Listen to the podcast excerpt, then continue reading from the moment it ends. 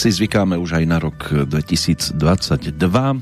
päťdesiatšesť hodín má tak či tak za sebou, konkrétne vo chvíli, keď sa k slovu dostáva osemstosedemdesiatjeden. petrolejka úvodná v aktuálnom kalendári, ktorého listy sú ešte nepopísané. Hľadíme na ne s nádejou a chce to len takú maličkosť, uskutočniť všetky dobré zásady. Tie už totižto zaznamenané sú, len ich realizácia. Tá je jednoduchšia na papieri ako v praxi, lebo sa to nedá hneď, lebo sa to nedá pre tamto či ono, lebo až zajtra. A napokon, veď to poznáme, tak ich ani nepotrebujeme menovať a ísť takto postupne radšej krok za krokom, ono sa to už nejako porieši. Len sa potom netreba čudovať, že je to za oknami také, aké je. V každom prípade si zaželajme, aby pre dobro na svete boli ochotní urobiť niečo v podstate každý z nás. Takto by som to zhruba povedal. No a s týmto vykročíme aj do nasledujúcej deväťdesiat minútovky lemovanej pesničkami tohtoročných jubilantov z Banskej Bystrice. Príjemné počúvanie želá Peter Kršiak.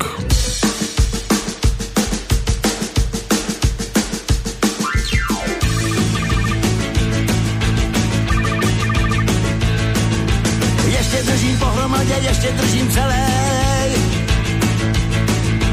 Bohužel si musím přiznat, nejsem vždycky skvělej.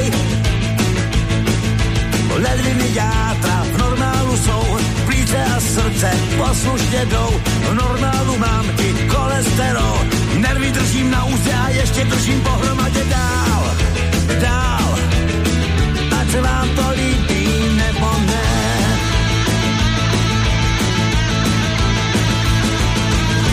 Se mě líbí holky, pořád po nich koukám. Dělá mi to tak, já dobře povídám, poloukám. Miluju ráno, miluju den, miluju léto, barevný sen, miluju vůni vojevých žen, miluju to všechno krásný, ještě držím pohromadě dál, dál. Ať se vám to líbí nebo ne.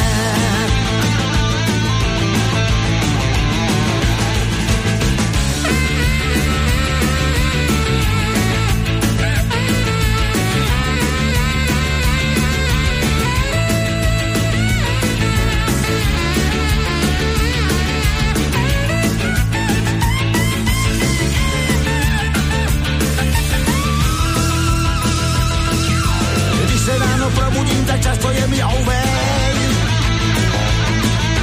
a ponurý myšlenky se do mý hlavy vloudej.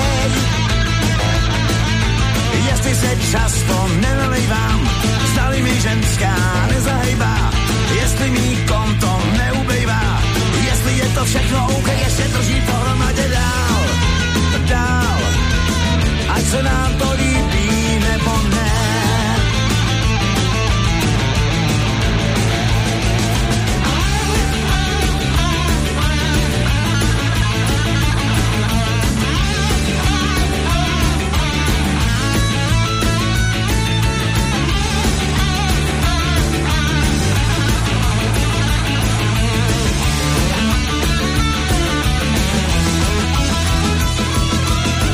Ještě držím pohromadě, ještě držím pohromadě, ještě držím celé.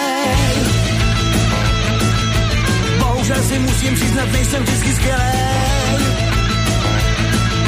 Ledvy mi játra v normálu jsou, plíce a srdce poslušně jdou. V normálu mám i cholesterol, nervy držím na úze a ještě držím pohromadě dál, dál. Ať se nám to líbí nebo ne.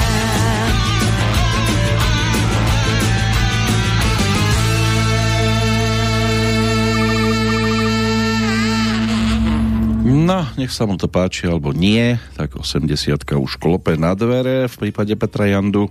druhého mája sa tak bude diať tento český rokový spevák, skladateľ, gitarista a dlhoročný líder skupiny Olympic.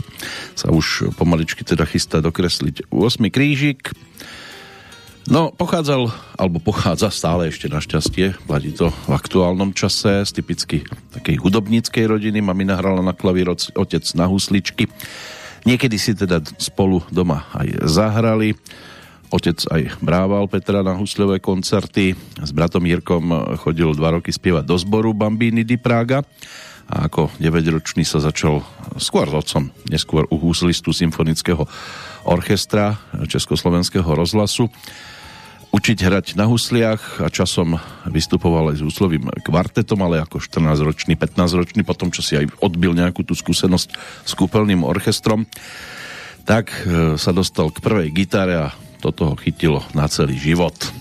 A mnohým z nás robí radosť už od prvého albumu s názvom Želva až po ten aktuálny Kaťata, ktorý stále je tou najčerstvejšou novinkou. Olympic ohlasuje už oslavu šesťdesiateho výročia svojho vzniku. Neuveriteľná skutočnosť sa blíži do finále. Tak samozrejme pevné zdravie a nielen Petrovi Jandovi, ale všetkým tým, ktorí dnes budú pospomínaní, aj keď nebude to vždy o jubileách, kde ten konkrétny oslávenec bude môcť prijať našu gratuláciu, pretože po niektorí nás už medzičasom aj opustili, ale pokúsim sa to vyskladať hlavne teda tými, ktorým je a bude možné zagratulovať aj osobne.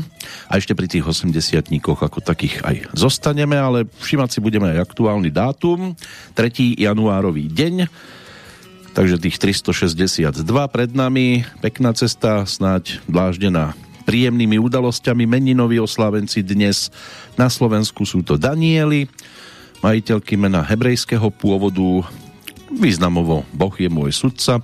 V Českej republike oslavuje Radmila, tiež majiteľka ženského mena slovanského pôvodu, v tomto prípade je to taký akýsi protipol Radomila a mala by znamenať roz, rozradostňujúca a milá. Niekedy je to dávané do súvislosti aj s latinským menom Gaudenzia, ktoré by malo mať význam radujúca sa.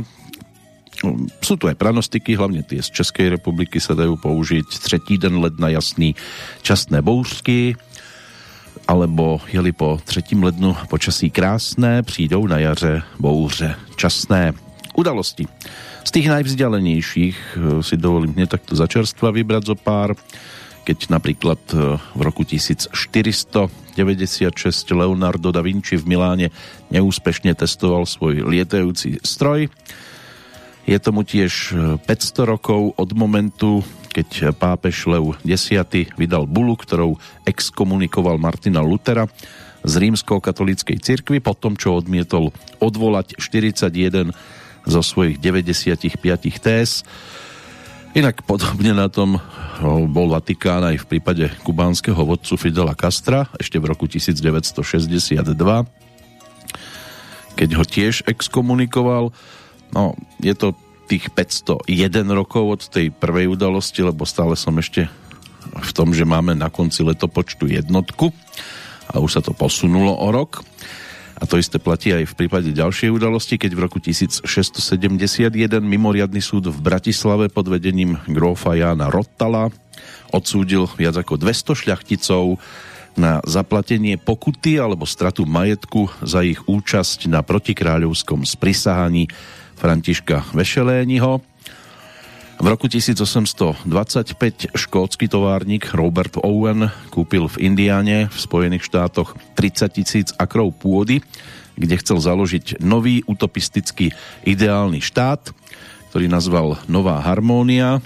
Jeho pokus o vytvorenie ideálnej kolónie založenej na bezpeňažnom, čiže poukážkovom hospodárstve stroskotal za štyri roky. Ideálnu spoločnosť asi ťažko poriešite, keď niekedy ideálne nefungujú ani dvaja ľudia spolu. Nie je to, aby ešte rodina alebo jeden panelák. V roku osemnásťstošesťdesiatosem v Japonsku prevzal moc cisár Mutsuhito, čím ukončil dlhoročnú vládu šogúnov. Hneď po nástupe k moci aj začal s radikálnymi reformami podľa európskeho vzoru. A riešiť niečo podľa európskeho vzoru v súčasnosti, to nebude zrejme správna cesta. A pre túto chvíľočku skončíme v roku osemnásťstosedemdesiatdva. Americký patentový úrad začal vydávať prvý týždenný zoznam patentov. Aktuálne nám patenty ako si nechcú ísť pred očí a, a niekedy to, je to aj lepšie. Tak sa poďme pozrieť teraz za pánom, ktorý je od Petra Jandu mladší o zhruba tri týždne plus mínus a rodákom zo Žiliny. Maturoval v Košiciach, študoval v Ostrave, ale tam už viac riešil muziku ako štúdia. Neskôr začal spievať s orchestrom Iva Pavlíka. V Ostrave sa mu v roku devätnásťstošesťdesiatštyri narodila aj dcéra Renátka. No a s orchestrom Jozefa Vobrbu nahrával aj pesničky v Prahe. V šesťdesiatom piatom potom po návrate do Bratislavy vystupoval viac ako tridsať rokov s orchestrom Juraja Velčovského. Dušan Grúň, aj pre neho už pomaličky chystajte kytičku k osemdesiatym narodeninám a pri pesničke sa pokúste nezývať.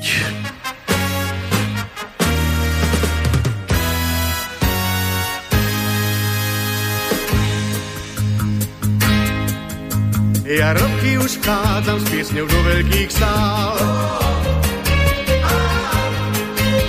a roky už mávam v krvi rozpätie škál.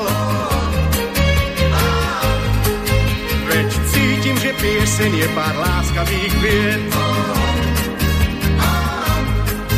pár vied, ktoré vnímaví len počujú znieť.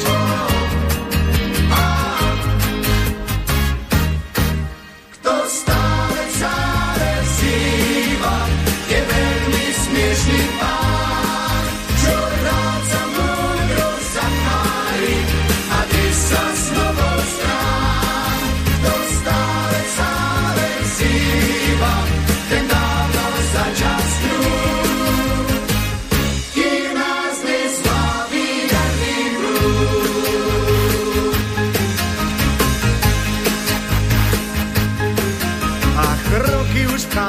s ňou do veľkých sál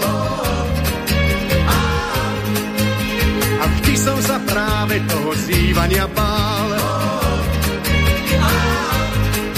Veď cítim, že pieseň je pár láskavých vied a cez nej ja vnímam lepšie tvoj i môj svet.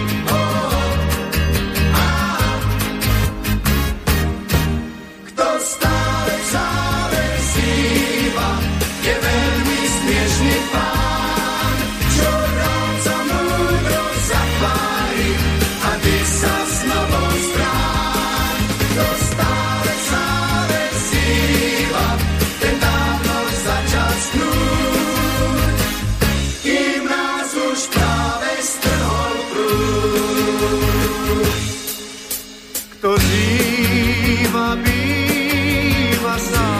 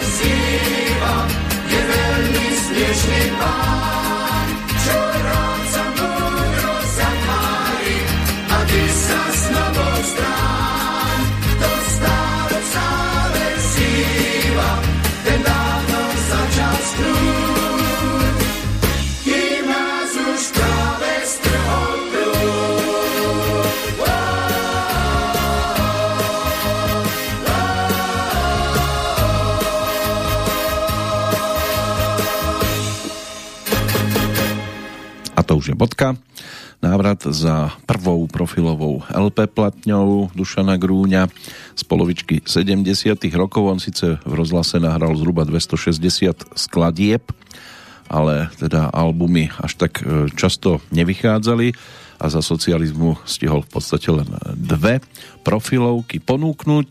Nezývajte prosím, tak to bola úvodná do tej prvej a točená ani nie tak s orchestrom Juraja Velčovského ako s orchestrom Gustáva Broma, ale on tých telies mal možnosť mať na tom aj pódiu, aj na, v rámci nahrávania za sebou viac a aj po boku iných interpretov sa objavoval, či už to bol Karol Duchoň, Jana Kocianová, Olga Sabová a zaspieval si aj s českými spevákmi na mnohých akciách, s Karlom Gottom, Valdemarom Matuškom, Helenou Vondráčkovou, s ktorými vystupoval v Nemecku a účinkoval aj potom v deväťdesiatych rokoch v televíznom programe Repeté Ivana Krajíčka. Neskôr sa pokúšal tiež o nejaké tie návraty a aj novinky, takže bude čo v máji potom rekapitulovať. Ale než sa k tomu prepracujeme, tak ešte ďalší osemdesiatnici, ktorí prídu o chvíľočku k slovu. A tiež aj udalosti. Máme tu aj jednu storočnicu. Tá nás ťahá do Žiliny. Tiež Dušan Grúň sa tam narodil. No a v žilinskom kine Grand Bio Univerzum. Presne pred sto rokmi. Dnes by to malo byť Dom umenia Fatra. Tak tam bola verejná premiéra filmu Bratov Siakeľovcov s názvom Jánošík. Môže byť, že sa k tomu ešte vrátime. O dva roky neskôr Howard Carter, britský egyptológ, odhalil v egyptskom údolí kráľov v blízkosti Luxoru sarkofág faraóna Tutanchamóna z osemnástej dynastie obdobia tzv. Novej ríše. V roku devätnásť dvadsaťšesť ponúkli poprvýkrát a neskôr to bolo pravidelné vysielanie poľnohospodársky rozhlas, respektíve zemedelskej rozhlas, prvé uvedenie odborného rozhlasového vysielania v Európe. Dnes tých odborných vysielaní až tak veľa nie je. Novozelanďan Sir Edmund Hillary, ktorý v roku devätnásť päťdesiattri zdolal Mount Everest, tak o päť rokov neskôr sa pozemnou cestou dostal až na južný pól v Antarktíde. V roku devätnásť päťdesiatdeväť republikán Dwight David Eisenhower podpísal dekrét, ktorým uznal Aliašku za štyridsiaty deviaty štát Spojených štátov a podpisovať to mohol, pretože bol v tom čase aktuálnym v poradí tridsiatym štvrtým prezidentom. V Spojené štáty prerušili tiež v roku devätnásť šesťdesiatjeden pre zoštátnenie amerických firiem diplomatické a konzulárne styky s Kubánskou republikou. O rok neskôr, už to bolo spomenuté, Vatikán exkomunikoval vtedajšieho kubánskeho vodcu Fidela Castra. V roku devätnásť osemdesiatsedem americkú speváčku Arethu Franklin uviedli ako prvú ženu vôbec do rock'n'rollovej siene slávy. V devätnásť deväťdesiattri vtedajší prezidenti Spojených štátov a Ruska, čiže George Bush a Boris Jelcin, podpísali v Moskve dohodu o kontrole zmluvy na zníženie jadrových zbraní o dve tretiny, známu pod názvom Start dva. A v roku devätnásť deväťdesiatdeväť, keď už sme pri tých raketách, tak americký národný úrad pre letectvo a vesmír vypustil z mysu Canaveral druhú z dvoch vesmírnych sond Mars Polar Lander s cieľom zistiť prítomnosť vody na Marse. No, dúfajme, že my sondovať nemusíme a nebudeme musieť vo vodovodoch ešte počas nášho života a treba sa pokúsiť o to, aby ani tí, čo tu po nás zostanú, nič podobné riešiť nemuseli. Čo bude riešiť Ivan Mládek okrem tej osemdesiatky, ktorá už tiež v jeho prípade ťuká na dvere a bude to siedmeho februára, čiže už o mesiac a štyri dni. Tak to bude spomienka na stretnutie maturantov po rokoch v motelu v Motole a takto to bolo svojho času zaznamenané, konkrétne druhého marca roku devätnásť sedemdesiatsedem.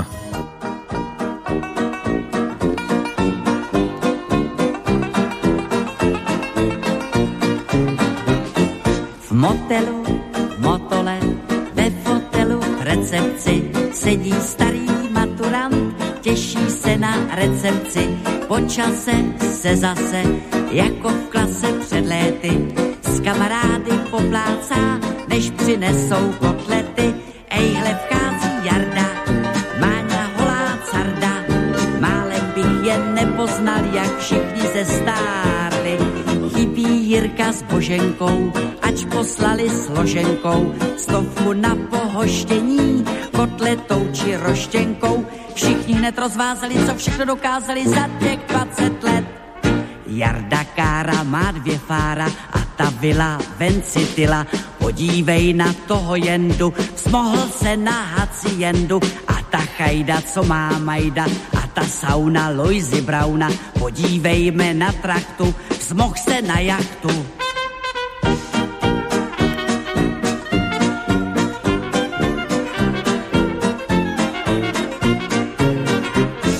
Motelu, motole, ve fotelu v recepci sedí starý maturant, právě má po recepci.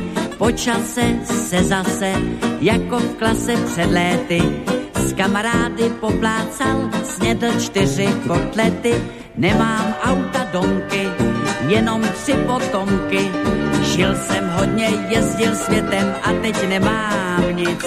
Nebylo mi do tance, jediný jsem bez rance. Ještě, že tam nebyla ta, co jí mám v občance. Když jedu tramvají, spáti mi nedají dojmy z recepce. Jarda Kára má dvě fára a ta byla vencitila. Podívej na toho Jendu, smohl se na haciendu. A ta chajda, co má Majda, a ta sauna Loisy Brauna. Podívejme na traktu, smohl se na jachtu. No, tak, tak toto riešil, keď mal tridsaťpäť rokov a už sa rekapitulovalo. Nie je to nič príjemné dopadnúť takýmto spôsobom. Možno je najlepšie za takýchto udalostí nezúčastňovať, a keď, tak naozaj len solovo. A solovo to bude aj v prípade ďalší, ďalšieho pána, ktorý tu bude zastupovať ešte ročník devätnásťstoštyridsaťdva. K nemu po posledných udalostiach z aktuálneho kalendára, to už bude to ostatné obdobie, čiže roky dvetisícjeden až súčasnosť. Členovia skupiny Bee Gees, bratia Gibovci, Robin, Barry a Morris pred dvadsaťjeden rokmi boli ocenení radom britského impéria.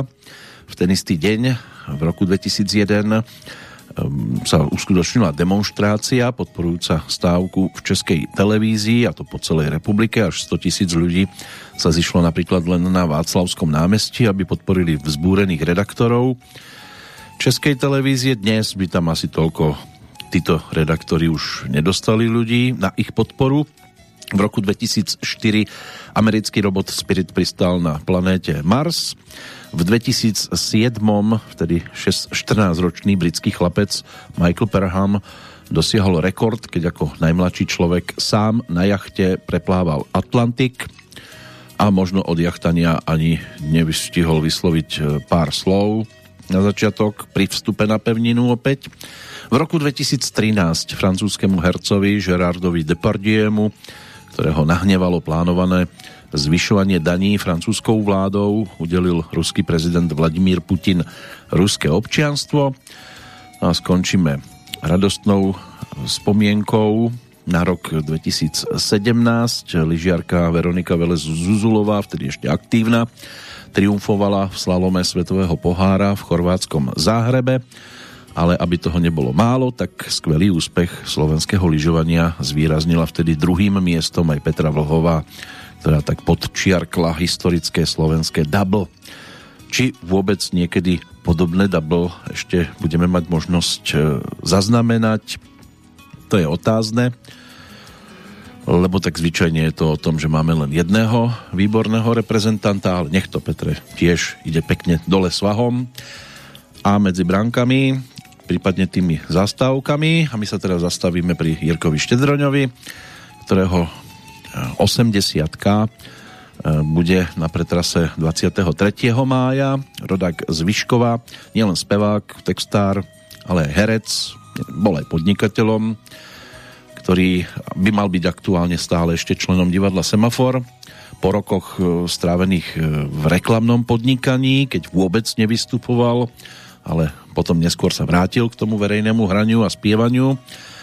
Jedným z jeho najväčších hitov bola pesnička Belinda, ale on tých pesničiek celkom zaujímavých naspieval hlavne v sedemdesiatych a osemdesiatych rokoch celkom dosť. tak si poďme zaspomínať na niečo, čo aktuálne nemusíme riešiť veľmi, lebo tak ono skôr prší ako sneží. dvadsiateho októbra tisícdeväťstoosemdesiattri sa písal, keď to mal štyridsaťjeden rokov, spojil svoje sily s Jiřím Zmoškom. Ako skladateľom, textárom sa stal Vladimír Poštulka, no a s orchestrom Zdenka Bartáka, s ktorým v tom čase spolupracoval aj na iných nahrávkach, a s Jezinkami ako vokálnou formáciou vtedy natočil aj skladbu s názvom První sníh.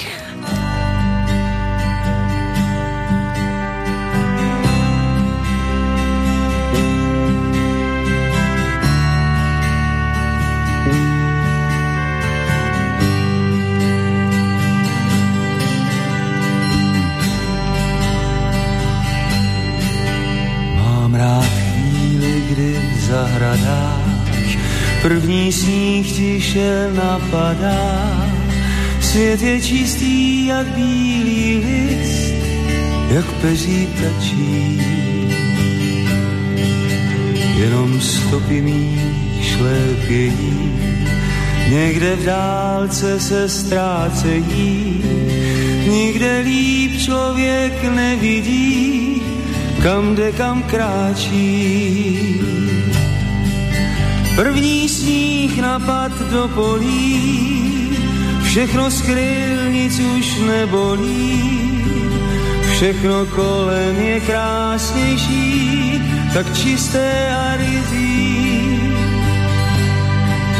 Ještě chvíli tu můžu stát, ještě chvíli, než začne tát. První sníh dlouho nevydrží, vždycky za pár dní zmizí.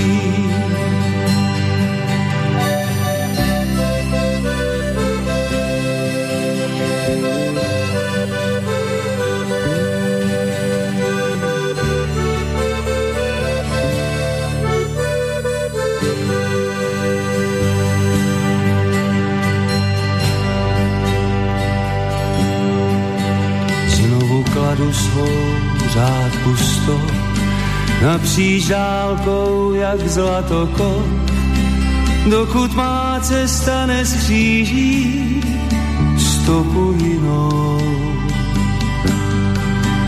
A jak vracím se do ulic, stopě čím dál tím víc a víc, všechny otisky našich osudů spolu splynou. První sníh napad do polí, všechno skryl, nic už nebolí, všechno kolem je krásnější, tak čisté a ryzí. Ještě chvíli tu můžu stát, ještě chvíli, než začne tát. První sníh dlouho nevydrží, vždycky za pár dní zmizí. První sníh napad do polí, všechno skryl, nic už nebolí, všechno kolem je krásnější, tak čisté a ryzí. Ještě chvíli tu můžu stát, ještě chvíli, než začne tát. Za pár dní zmizí.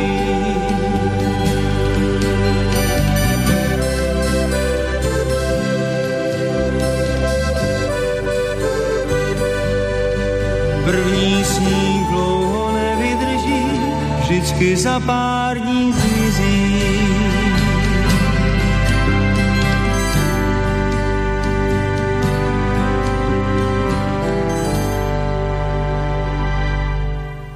Vladimír Poštulka do tých pesničiek vedel vložiť veľa pravdivého.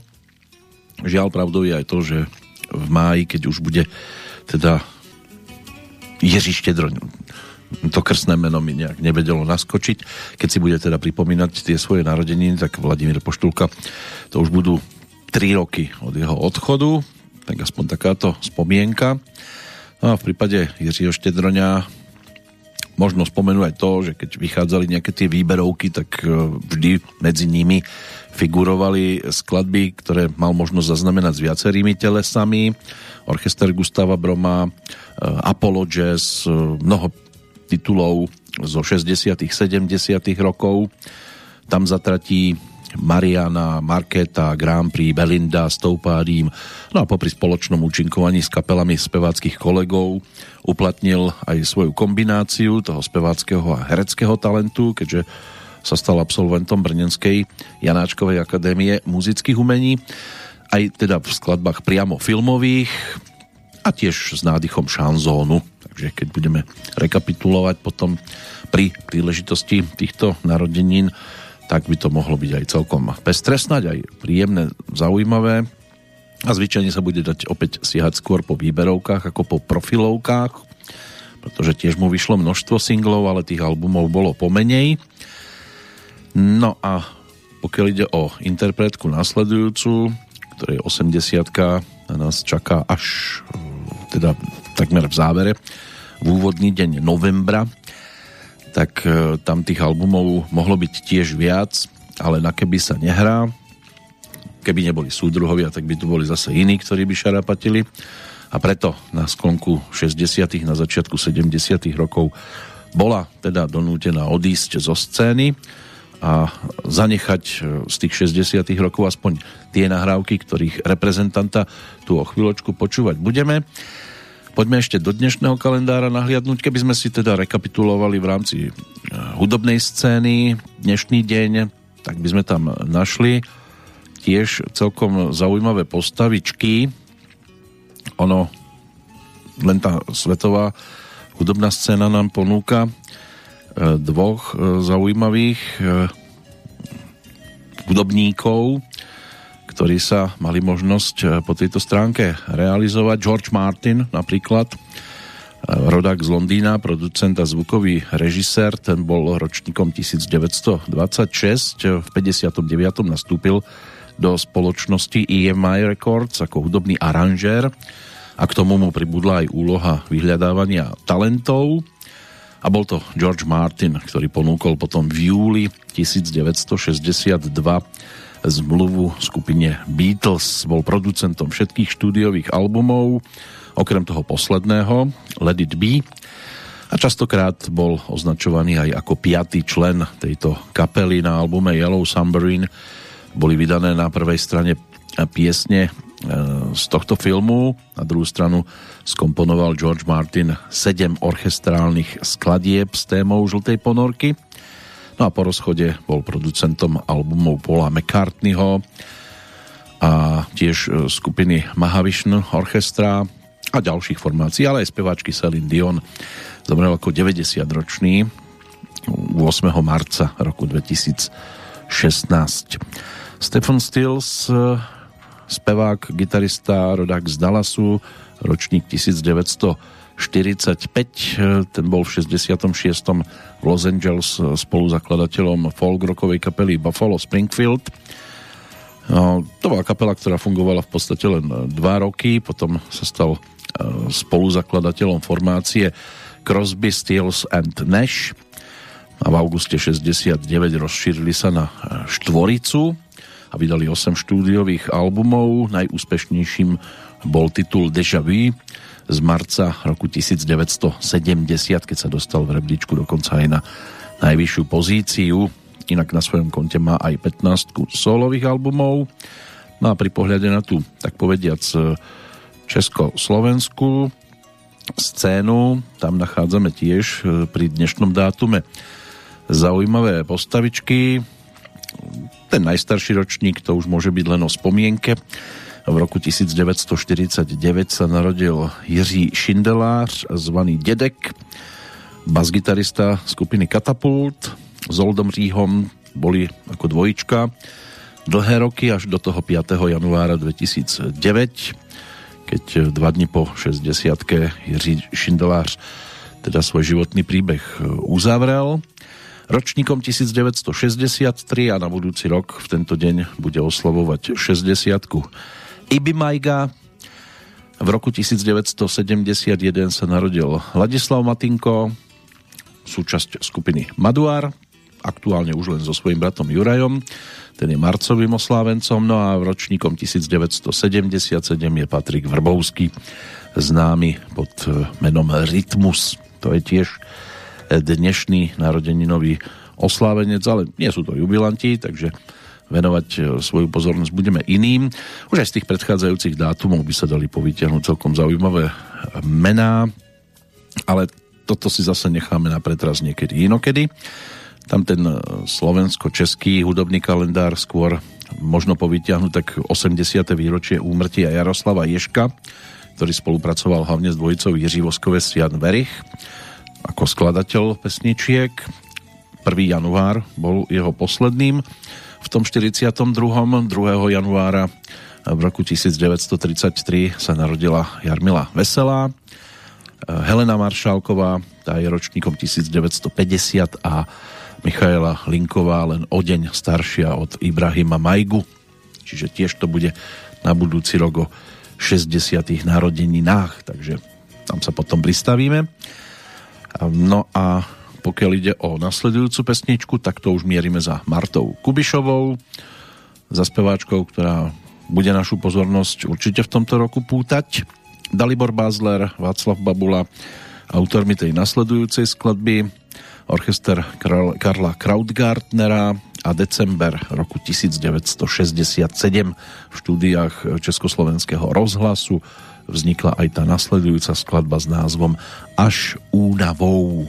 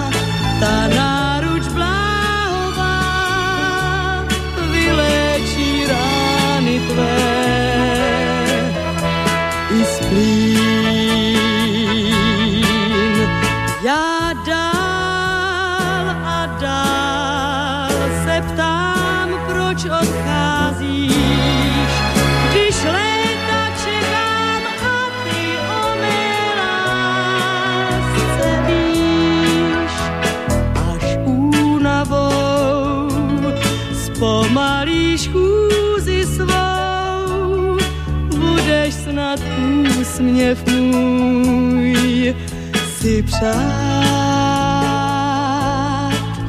však náruč má nebude bláhová, pak by se zvrátil k ní a rád.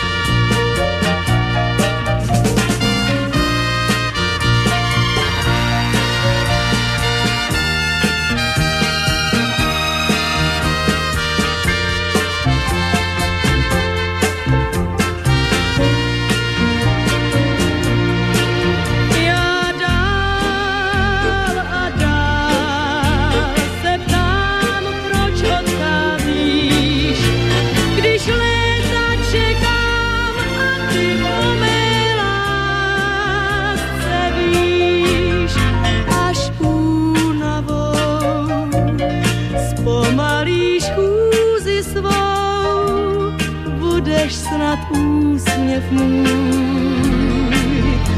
si přát, však náruč má nebude bláhová, pak by se zvrátil k ní.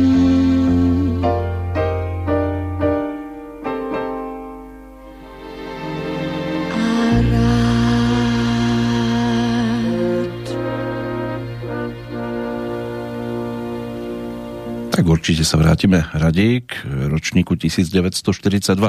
Nechcem pri ňom zostať dnes celý čas, hoci teda bolo by možné sa ešte zdržať, pretože to bola celkom silná generácia a okrem doteraz spomínaných interpretov by bolo možné povytiahnuť aj Olgu Sabovú, Honzu Vyčítala, Eduarda Krečmara, Karla Wagnera, Michala Dočolomanského, herca predovšetkým Jozefa Dvořáka, prípadne je tam Antonín Gondolán, Luděk Nekuda, Eva Kostolániová, Jiří Stivín, Jan Spálený alebo Petr Rezek. Postupne by sme si mohli nájsť čas na týchto interpretov, najbližšie teda na Olgu Sabovú, pretože jej osemdesiatka tá by mohla byť na programe prvého februára. Máme tu aj iné výročia. Keby sme to zobrali cez deväťdesiatnikov, Zdeněk Borovec, Jan Roháč, Petr Rada, Jozef Zíma, asi, keď tak pozerám na ten zoznam, jediný z nich žijúci. Ďalej Gabriela Herméliová, Bohuslav Ondráček, Valdemar Matuška alebo Jozef Vobruba, to všetko boli ročníky devätnásť tridsaťdva. V prípade Jozefa Zímu to teda ešte stále platí, ale poďme za storočnicou, ktorá by mohla byť na pretrase v júli, pretože šiesteho siedmeho v roku devätnásť dvadsaťdva sa v Tise u Blatna narodil maliar, ilustrátor, ale aj jazzový trúbkár a populárny spevák, jedna z muzikantských legend divadla Semafor šesťdesiatych rokov minulého storočia, Jiří Jelínek, ktorý ako študovaný maliar a ilustrátor bol od mladosti tiež vášnivým a aj výborným muzikantom a na počiatku kariéry vystupoval s amatérskými jazzovými súbormi a v štyridsiatom piatom začal hrať profesionálne v orchestroch Karla Vlacha a Gustáva Broma a v tom čase už aj spieval, bol známy svojim takým charakteristickým chrapľákom a okrem iného naspieval spoločne s Richardom Kubernátom aj známu pesničku Chlupatý kaktus. Od Karla Vlacha sa dostal do tanečného orchestra Československého rozhlasu a zároveň pôsobil ako profesionálny výtvarník, knižky ilustroval a viaceré. Do divadla Semafor sa dostal ako náhradník za odchádzajúceho Valdemara Matušku, ktorý v Semafore vytvoril úspešnú dvojicu s Evou Pilarovou a aj Jiří Jelínek si s ňou zaspieval, ale najvýraznejším bolo dueto s Janou Malknechtovou. To bol ten legendárny Motýl autorov Jiří Šlitr, Jiří Suchý, ktorého si dnes nevypočujeme. Ja by som predsa len radšej siahol po niečom, čo tu zase až také známe nemusí byť, čiže vrátiť sa k piatemu aprílu devätnásť šesťdesiatpäť, keď sa točilo v Československom rozhlase dielo Jiřího Bažanta a Jiřího Štajdla Nejlepší léta mého života za sprievodu tanečného orchestra tejto inštitúcie, no a Jiří Jelínek, ten sa stal tou hlavnou postavou v tejto nahrávke.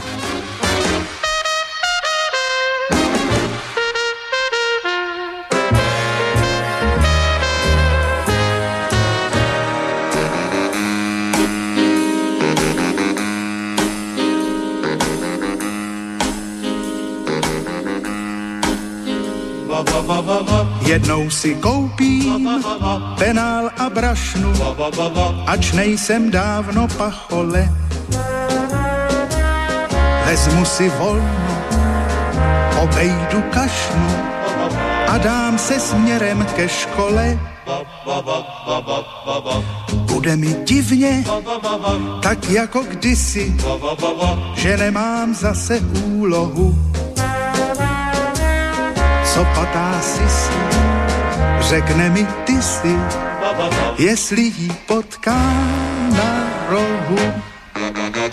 Vejdeme spolu těžkými dveřmi, školník nás opět podmete. A pak mi řekne do ucha, věř mi, vy dva se těžko vezmete. Nebudu věřit, vím to už předem, až se k mé sisi obrátím. Dal jsem jí srdce za chleba s medem a znovu na to doplatím.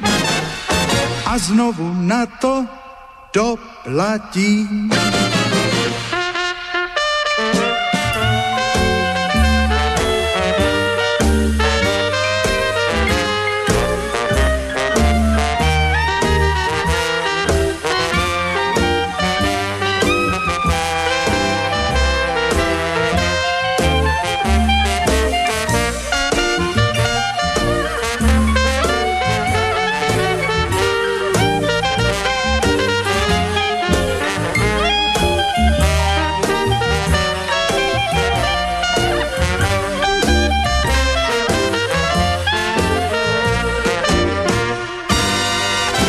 půjdeme spolu těžkými dveřmi, školník nás opět podmete. A pak mi řekne do ucha, věř mi, vy dva se těžko vezmete. Nebudu věřit, vím to už předem, až se k mé sisi obrátím. Dal jsem jí srdce za chleba s medem a znovu na to doplatím. Jednou si koupím penál a brašnu, ač nejsem dávno pachole.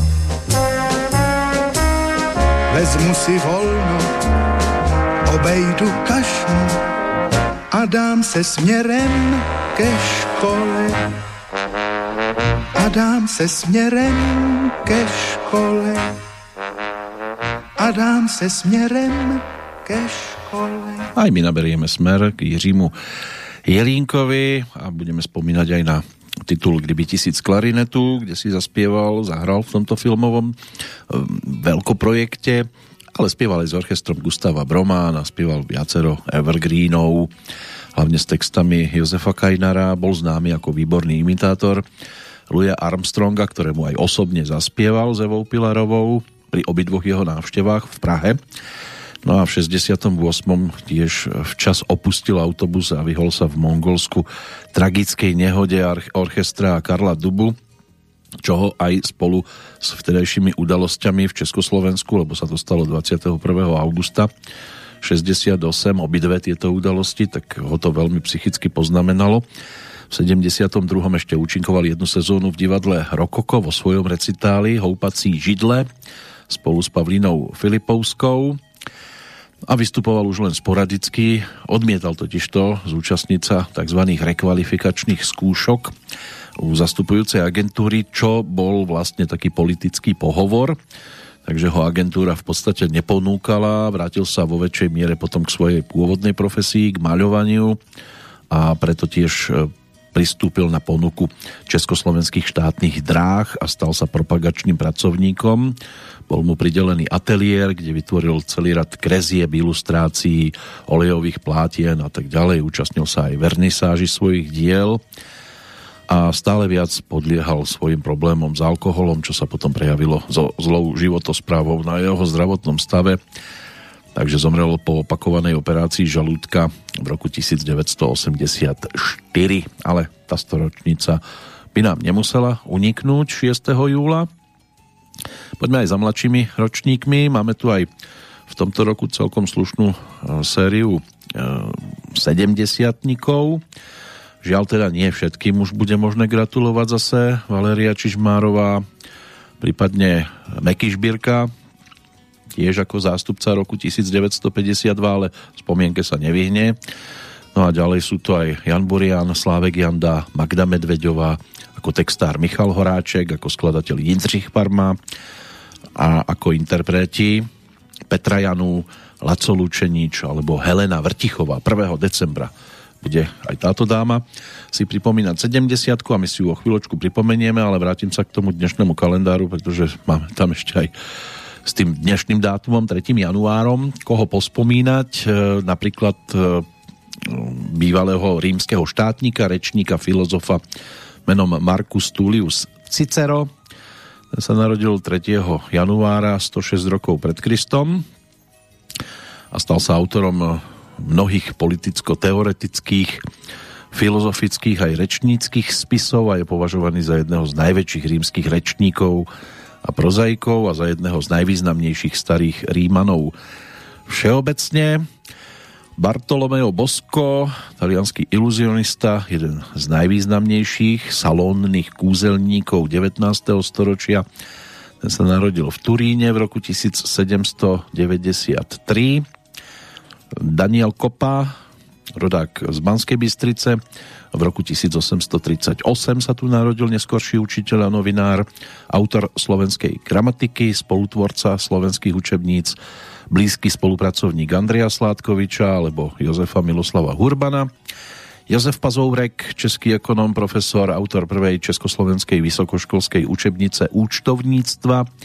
Ten bol ročníkom tisíc osemsto šesťdesiatdva, takže je to také malé výročie. A rovnako o tridsať rokov neskôr narodený britský spisovateľ John Ronald Reuel Tolkien, autor trilógie Pán prsteňov. A z tých vzdialenejších ročníkov ešte možno povytiahnuť aj dámu narodenú v poľskom Lipne v roku tisíc osemsto deväťdesiatsedem. Bola neskôr americkou herečkou poľsko-slovenského pôvodu Pola Negri, vlastným menom Barbara Apolónia Chalupiecová, ktorá patrila k hollywoodským filmovým hviezdam ešte v ére takzvaného nemého filmu. No, ale poďme za Helenou Vrtichovou, ktorú si pripomenieme, keďže ona spievala dosť často v češtine, tak práve nahrávkou z tohto obdobia druhého decembra, čiže deň po svojich narodeninách v roku devätnásťsedemdesiatšesť, aspoň oficiálne je uvádzaný pri tejto pesničke tento dátum, tak bola dokončená v Československom rozhlase skladba točená s orchestrom hudobního studia Mladých, autormi Vladimír Brandt a František Klečka. No a Helena Vrtichová tam zaznamenala skladbu s názvom Svítání.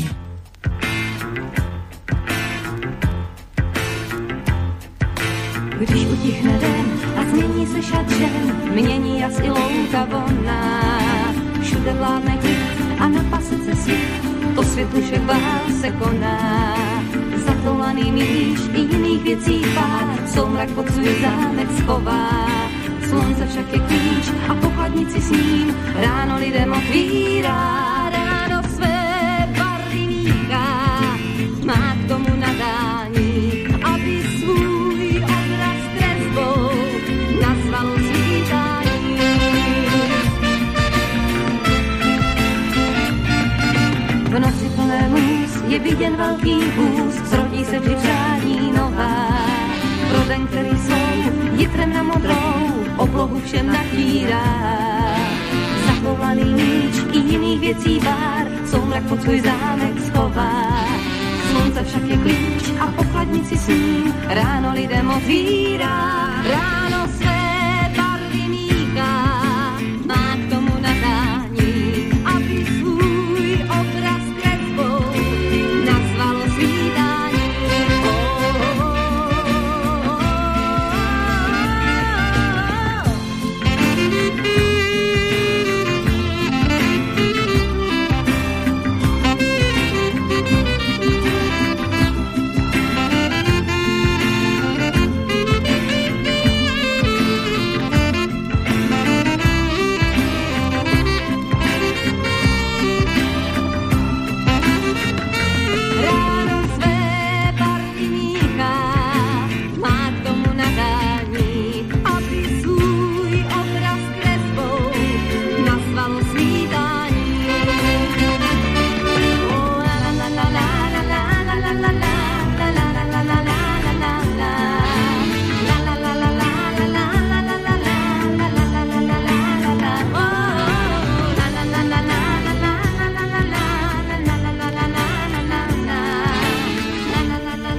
Svítání máme za sebou už aj pesničkovo a pred nami zase návrat k tohtoročným šesťdesiatnikom. Aj to bude celkom zaujímavá zostava pred prvým zo zástupcov a tým, kto bude aj prvý túto šesťdesiatku z nasledujúcej zostavy si pripomínať, tak poďme do toho dvadsiateho storočia nahliadnúť.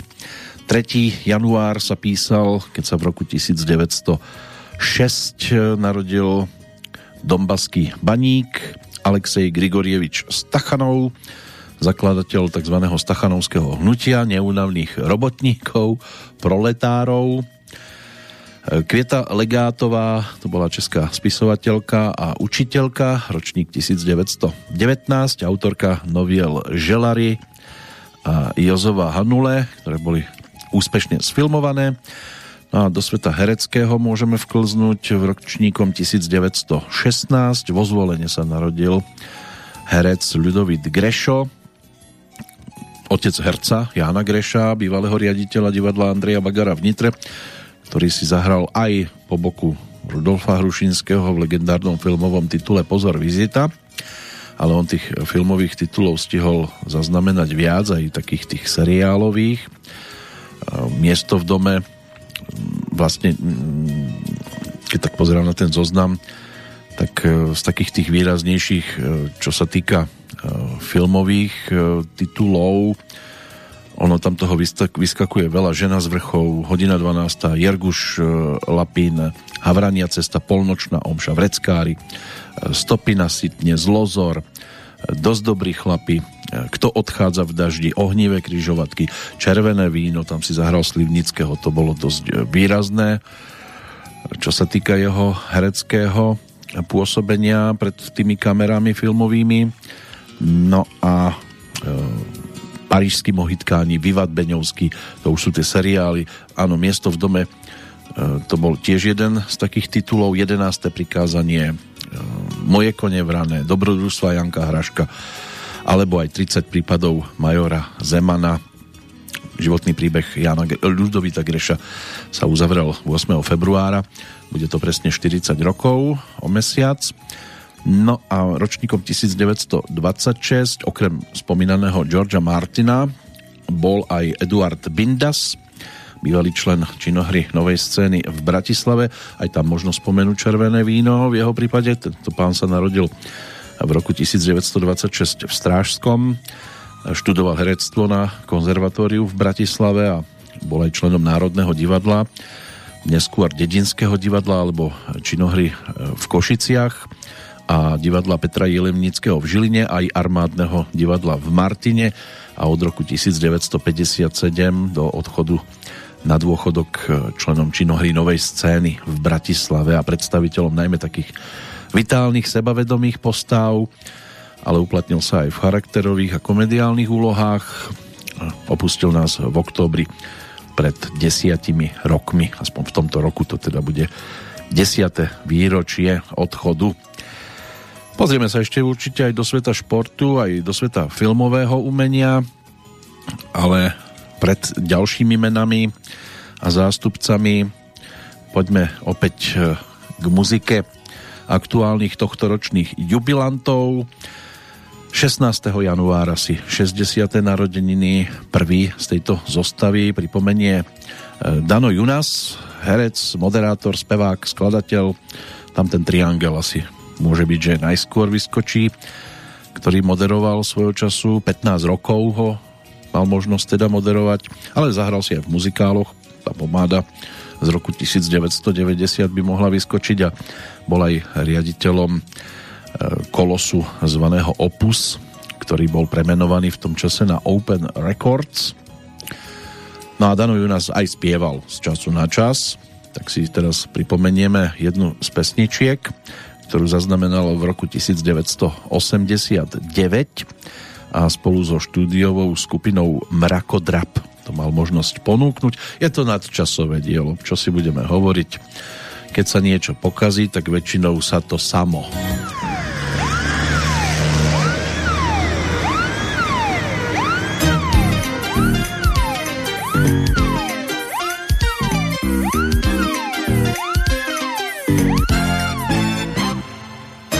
Zadecháva všade čerpy, prach a blato, svetom kráča lotor, menom samo sato. Všetko, čo sa stračí, všetko, čo sa zničí, on má na svedomí, celý svet to kričí. Ako vinič, tak aj minič, to je obľúbený imič. Kto je viní, kto len môže za to, je to jasné. Je to jasné. Samo sa to pokazilo, samo sa to stalo, stalo, samo sa to ulomilo, samo sa to stalo, stalo. Samo sa to pokazilo, samo sa to stalo, stalo, samo sa to ulomilo, samo sa to stalo, stalo, stalo, stalo. Sa to bolo už v škole, známym kasi svetom, fotil vety holé, predával ich rečicom. čím zaznúkam, zamlčanie zlato, my však nemlčíme. Kde si? Stalo sa to! Ako vinič, tak aj minič, to je obľúbený imič. Kto je viník, to len môže za to. Je to jasné, je to jasné. Prečo? Samo sa to pokazilo, samo sa to stalo, stalo, samo sa to ulomilo, samo sa to stalo, stalo. Samo sa to pokazilo, samo sa to stalo, stalo, samo sa to ulomilo, samo sa to stalo, stalo, stalo, stalo. Samo sa to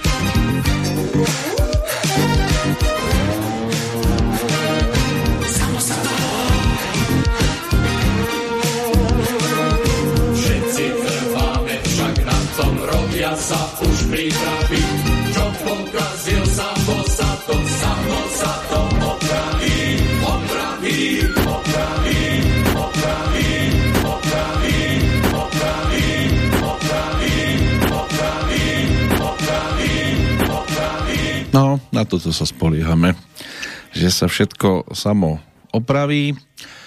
No a túto pesničku si môžeme spájať aj s romancou Bez slov a dané u nás aj s ďalšími projektami. V roku devätnásťstodeväťdesiatdva ponúkol aj profilovku Fantom do perín.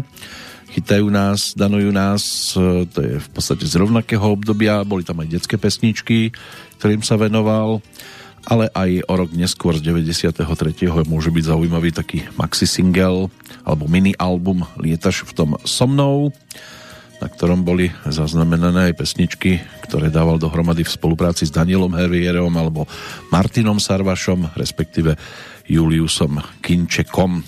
To mal tak tesne po tridsiatke a neuveriteľne to uletelo, ďalších tridsať rokov. A to isté môže konštatovať čoskoro v apríli. šesťdesiatku si pripomínajúci rodák z nedalekého Brezna Pavol Habera, ktorý aj ako súčasť skupiny Tým sa mal možnosť celkom slušne zviditeľniť a hlavne na sklonku osemdesiatych na začiatku deväťdesiatych rokov, keď s Týmom ponúkli prvé tri profilovky, všetky tri boli úspešné, tak mu bolo dopriaté už potom aj venovať sa solovým projektom. Jednému z nich dáme o chvíľočku priestor. On už mal predtým skúsenosti s inými formáciami, tristo hrmených alebo Avion, čo bola tiež celkom zaujímavá formácia, v ktorej si zahrali Fero Griglák, Martin Karváš, Pavol Kozma, Peter Peteraj, takže až potom došlo na skupinu Tým. Tým najčastejším textárom sa stal síce Daniel Hevier, ale tá nasledujúca pesnička bude z pera Petra Uličného, lebo aj ten tam toho popísal celkom dosť. Než sa k tomu prepracujeme, poďme zase za dnešným dátumom. Sergio Leone, to bol filmový režisér, scenárista, ročník devätnásťstodvadsaťdeväť, režíroval mnoho známych westernov, napríklad Prehrsť dolárov navyše, Dobrý, zlý a škaredý, alebo Vtedy na západe. Ďalší, pos- ďalší pán na tzv. Holenie, rodák zo Zavaru, historik Jozef Jablonický, ten sa narodil v roku devätnásťstotridsaťtri, popredný odborník na Slovenské národné povstanie. Pre svoj objektívny pohľad na es en pé bol ešte pred rokom osemdesiatdeväť rôznymi spôsobmi perzekuovaný vtedajším režimom, ale ak by bol aj dnes objektívny, tak by asi tiež mal problémy. Mel Gibson, to je dnešný narodeninový oslávenec, ročník devätnásťstopäťdesiatšesť, americký filmový herec, aj režisér, známy z mnohých akčných aj historických filmov, tá trilógia Smrtonosná zbraň by mohla možno u niekoho byť na popredných pozíciách, ale tak aj Statočné srdce a, a ďalšie filmy, tam Bounty, Bojovník ciest, Rok nebezpečného života, tuším, že aj Po čom ženy túžia. Aj to by mohlo byť niečo, čo sa dá povytiahnuť z toho filmového sveta. Ešte česká filmová režisérka, scenáristka Alice Nellis, tá má päťdesiate druhé narodeniny. No a keď tak na to pozerám, už mi tam vyskakujú skôr len športovci. Pri jednom priezvisku bude trošku problém s vyslovovaním, ale sú fakty, s ktorými skrátka nič nenarobíte, a tak sa tomu poďme povenovať po pesničke, v ktorej Pavol Habera od roku devätnásťstodeväťdesiatdva, keď to ponúkol cez svoj druhý solový album, tvrdí, že správni chlapi už vymreli.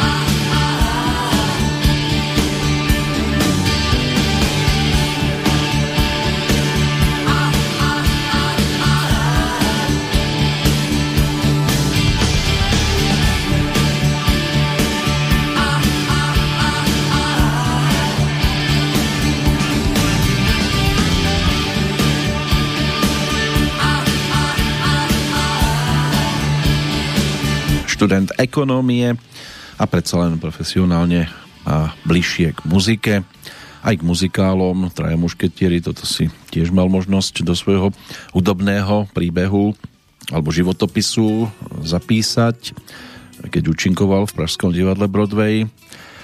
No a ako člen poroty v rámci Superstar, aj to je niečo, kde možno Paľa Haberu registrovať. Tým čerstvým šesťdesiatnikom mal byť v tomto roku aj jeden z jeho kolegov, bubeník Ivan Marček, ale tam sa to žiaľ skončilo už šestnásteho mája v roku dvetisícštrnásť. Takže bude možné, že sa bude aspoň spomínať. Ale máme tu ďalších ešte šesťdesiatnikov, ktorých možno takto povytiahnuť v súvislosti s dnešným dátumom. No ale poďme teraz asi za najťažšou chvíľkou pri pohľade do dnešného kalendára. Ja to meno nebudem zbytočne viackrát opakovať, poviem to len raz a bude to stať asi za to, pretože v roku devätnásťstoštyridsaťosem sa narodila. Nič s tým nenarobíte. Východonemecký atlet, samozrejme už bývalý, ktorý sa venoval šprintom, Manfred Kokot, ktorý sa stal držiteľom striebornej medaily z letných olympijských hier v roku devätnásťstosedemdesiatšesť v štafete na štyri krát sto metrov, ale on už v sedemdesiatom prvom prekonal európsky rekord v behu na sto metrov časom desať sekúnd rovných a v sedemdesiatom treťom tiež halový svetový rekord v behu na päťdesiat metrov. To bol čas päť šesťdesiatjeden a skúste ho predbehnúť. V dnešnej dobe na letnej olympiáde v sedemdesiatom druhom v Mníchove skončila štafeta Nemeckej demokratickej republiky. Aj teda s ním na piatom mieste na letnej olympiáde, potom o štyri roky neskôr v Montreáli získal striebornú medailu v tej tímovej štafete časom tridsaťosem šesťdesiatšesť. No a štafeta zaostala za víťazným tímom Spojených štátov len o tridsaťtri stotín sekundy. Pred tretím tímom Sovietskeho zväzu mali náskok iba dvanásť stotín. Do povedomia v Československu sa tento športovec zapísal hlavne vďaka provokatívnej poznámke komentátora Karola Poláka. Podľa očakávania zvíťazil bežec z Nemeckej demokratickej republiky a naši bohužiaľ dobehli predposledný a posledný. Aká škoda, že aj u nás doma nemáme takýchto. A viete si domyslieť. Netreba to viackrát spomínať, v každom prípade je to tiež jeden z tých, ktorých dnes nájdete v kalendári, rovnako ako aj Michaela Schumachera, nemeckého bývalého pilota Formuly jeden, ten je ročníkom devätnásťstošesťdesiatdeväť, viacnásobný majster sveta, ale teda aktuálne obdobie nie je určite vôbec radostným, už od toho dvadsiateho deviateho decembra dvetisíctrinásť, keď pri lyžovaní v Alpách utrpel vážny úraz hlavy, no a odvtedy sa žiaľ teda už na verejnosti neukázal a zaradil sa medzi najvýraznejších športovcov všeobecne. To isté by mohlo platiť aj o tých ďalších, zvyšných teda, ale Alessandro Petacchi, taliansky cestný profesionálny cyklista, ročník devätnásťstosedemdesiatštyri, vyhral celkovo dvadsaťšesť etáp na tých veľkých etapových pretekoch typu, typu Giro Italia, päťkrát bol úspešný na Tour de France a devätnásť na španielskej Vuelte. Tiež je prvým jazdcom, ktorý vyhral v jednom roku najmenej v dvoch etapách v každej z týchto troch hlavných túr a držiteľom ružového trička lídra Giro Italia počas siedmich dní. dvadsiateho tretieho apríla dvetisíctrinásť ukončil svoju profesionálnu kariéru, ale už v auguste toho istého roku sa po ponuke opäť vrátil do profesionálnej cyklistiky. Prvý etapový závod v novom angažmáne absolvoval potom na Eneco Tour dvetisíctrinásť a celkovo vyhral v kariére stošesťdesiatdva pretekov alebo etáp a mal by byť v tomto počte štvrtý, ak sa na to medzičasom nič nezmenilo. Mario Cipollini, ten by mal byť pred ním na treťom mieste, Giuseppe Saroni na priečke druhej, tam je tých stoosemdesiatdeväť, respektíve stodeväťdesiattri víťazstiev. No na najlepšieho to ani zďaleka nemohlo stačiť. Francesco Moser zvíťazil totiž to dvestosedemdesiattri krát. No a pokiaľ ide o posledných dvoch oslávencov, oslávenkyne, tak to nás ťahá k biatlonu, českému biatlonu. Pred tridsaťjeden rokmi sa narodila Eva Puskarčíková v Harachove, ktorej síce najvýraznejším individuálnym úspechom by mali byť dve tretie miesta v pretekoch Svetového pohára a s českou štafetou zvíťazila v tejto súťaži celkovo štyrikrát.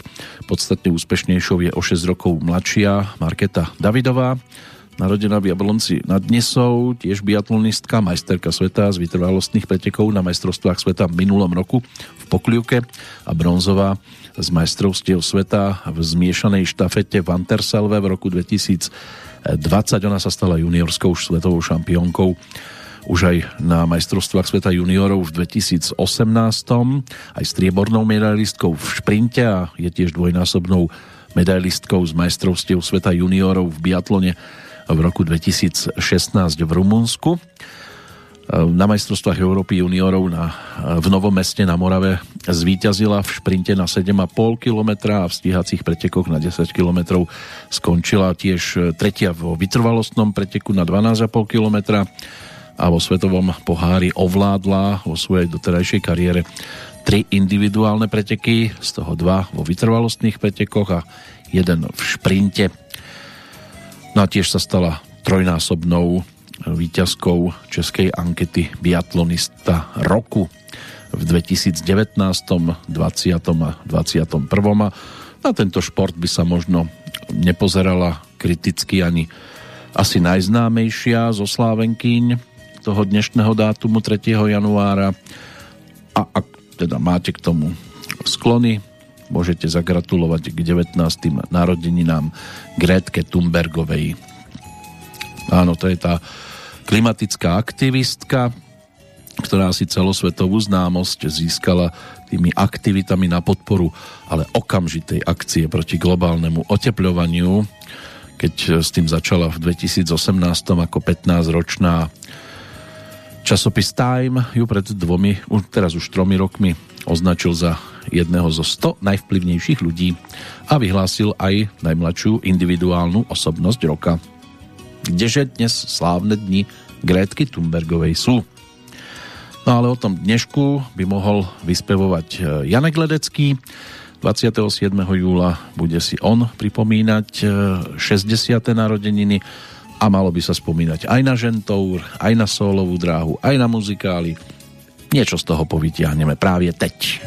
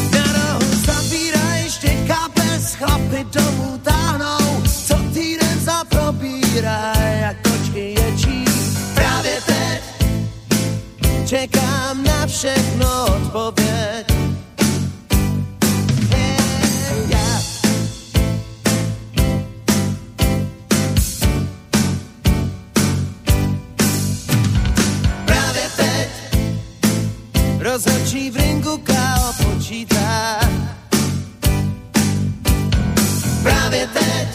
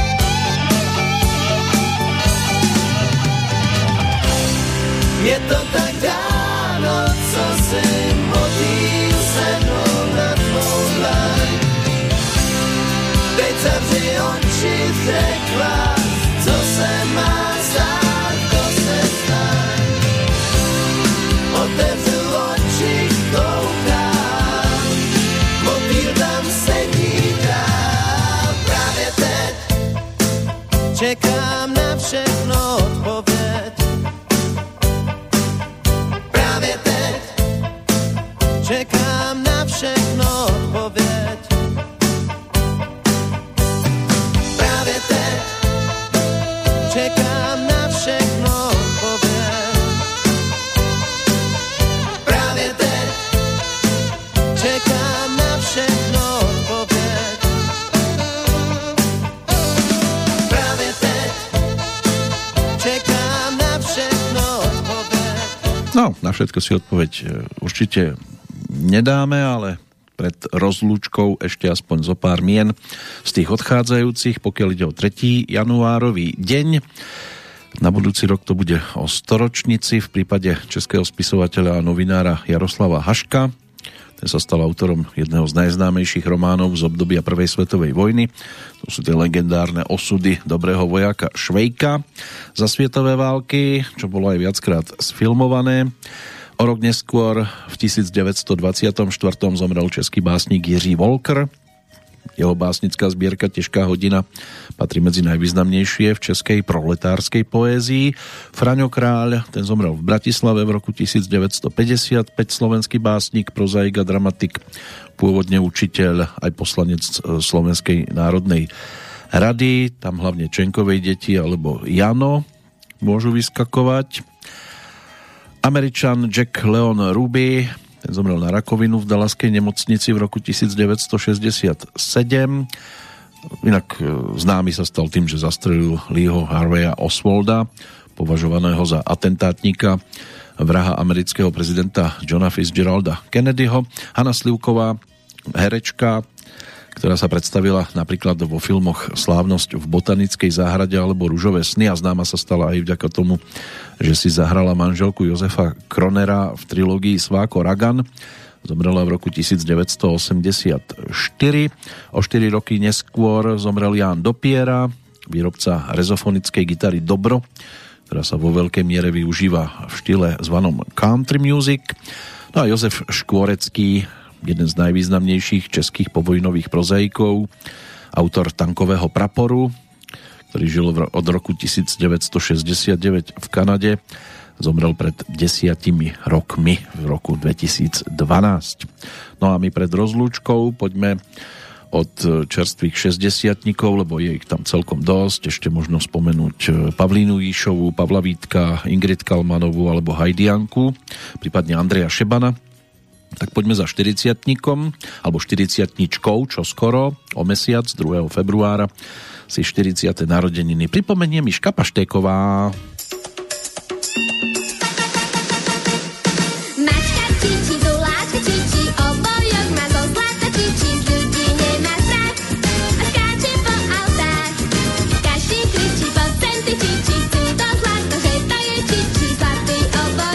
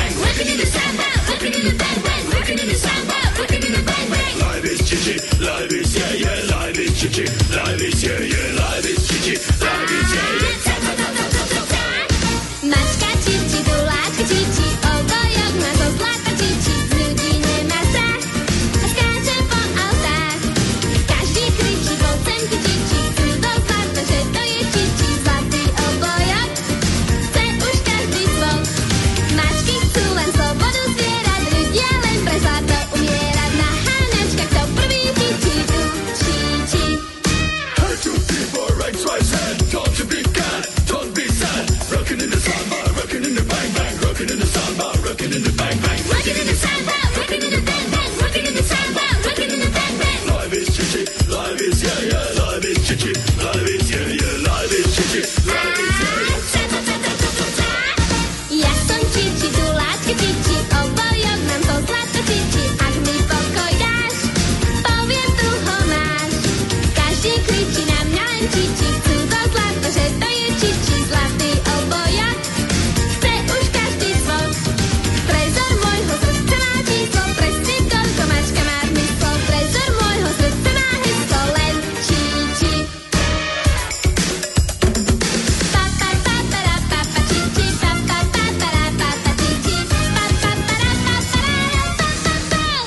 No, ono to bude úplne v čiči, keď sa mnohí zbláznia potom, ak sa začnú rozdeľovať medzi ľudí obojky, lebo si mnohí budú myslieť, že to je to správne riešenie a každý cvok bude chcieť zlatý obojok, ako sa spievalo v pesničke.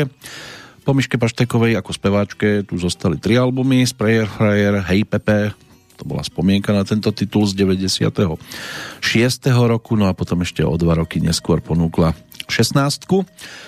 Všetko viac menej v spolupráci s Petrom Naďom a Petrom Farnbauerom. Táto dvojica sa starala o ten repertoár, ale samozrejme boli tu aj skladby ešte z predchádzajúceho obdobia, ktoré sa objavili na tých detských projektoch Petra Naďa. Hrajme sa na Petra a Peter Naďa deti, tam tá mandarinka, darinka možno vyskakuje najvýraznejšie, no o mesiac bude možné riešiť, keď dôjde na tie štyridsiate narodeniny, inak medzi štyridsiatnikov sa zaradil už čoskoro dvanásteho januára aj Robo Pap. No a medzi päťdesiatnikov v januári Renátka Čonková, v septembri Katarína Hasprová, v októbri Miko Hladký zo skupiny Gladiátor, no a v decembri aj Darinka Rolincová, alebo Dara Rolins, už je to na každom, ako si to kto zatriedí, a Darina nám to všetko aj dnes ukončí. Vrátime sa k nahrávke z mája roku devätnásťstoosemdesiatsedem. Ona už vtedy točila viac menej s orchestrom Ladislava Štajdla, ale autormi tej nasledujúcej pesničky sa stali Janko Lehocký a Kamil Peteraj. Vstupujeme stále ešte do roku dvetisícdvadsaťdva, tak poďme do nej s nádejou, že naozaj bude lepší ako ten predchádzajúci, aj keď, ako sa zvykne hovoriť, nikdy nie je tak zlé, aby nemohlo byť aj horšie. Tu je nádej Dariny Rolincovej. No a do počutia pri Petrolejke nasledujúcej sa teší a z Banskej Bystrice vám pekný januárový čas želá Peter Kršiak.